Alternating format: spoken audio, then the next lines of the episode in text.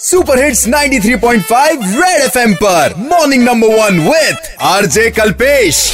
Rape पर अब तक का सबसे सख्त कानून 12 साल से कम उम्र की बच्ची के साथ रेप करने वाले को फांसी की सजा तक दी जा सकेगी। अच्छा है सर अगर कोई इतना जघन्य अपराध करता है तो उसको तुरंत सजा मिलनी ही चाहिए। अच्छा और कौन सी गलतियाँ हैं जो हम आम ज़िंदगी में करते हैं और तुरंत सजा मिल जाती है? क्या बोला जोधपुर वासियों ने? सुनो। जब बच्चा होमवर्क नहीं करता है तो जब वो दूसरे दिन स्कूल में जाता है तो सजा मिल जाती है। जैसे हम रेड लाइट जंप करते हैं विदाउट हेलमेट होते हैं ट्रैफ़िक वाला फट आके मेरा पर्चा काट देता है और चलान काट देता है। मेरे हिसाब से ना पढ़ने की सजा इमीडिएटली मिल जाती है। कैसे? फेल हो जाता है इंसान। जब कोई लड़का लड़की को छेड़ता है तब उसकी सजा तुरंत मिलती है। हाँ वो तो पब्लिक ही दे देती है। लेकिन उम्मीद करते हैं कि रेप पर जो ये सख्त अध्यादेश जारी हुआ है इसका फ़ायदा पीड़ितों को मिलेगा और सजा दोषियों को ज़रूर मिलेगी। जय हिंद जय Bharat. Red FM morning number one Kalpesh के साथ रोज सुबह सात से ग्यारह Monday to Saturday only on 93.5 Red FM बजाते रहो।